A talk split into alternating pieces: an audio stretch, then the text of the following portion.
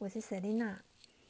第一集想跟大家聊一聊，为什么我想制作房地产真心话的这个节目。这是一个网络资讯爆炸的时代，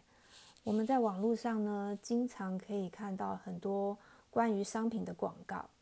可是呢，在我们决定要不要买这一件商品的时候呢，我们通常都会透过所谓的开箱文。也就是说，使用者心得分享的真实文章，来判断我们到底要不要买这个商品，因为我们希望听到的是真心话。可是呢，我发现，在房地产的部分呢，很少会有相关的一个所谓的使用者分享的一个文章，大部分看到的呢，呃，都是广告，例如说房屋中介的广告，或者是呢，代销公司经过包装之后，关于房屋梦想的一个叙述。这些其实都不是属于这个房子真实的使用经验，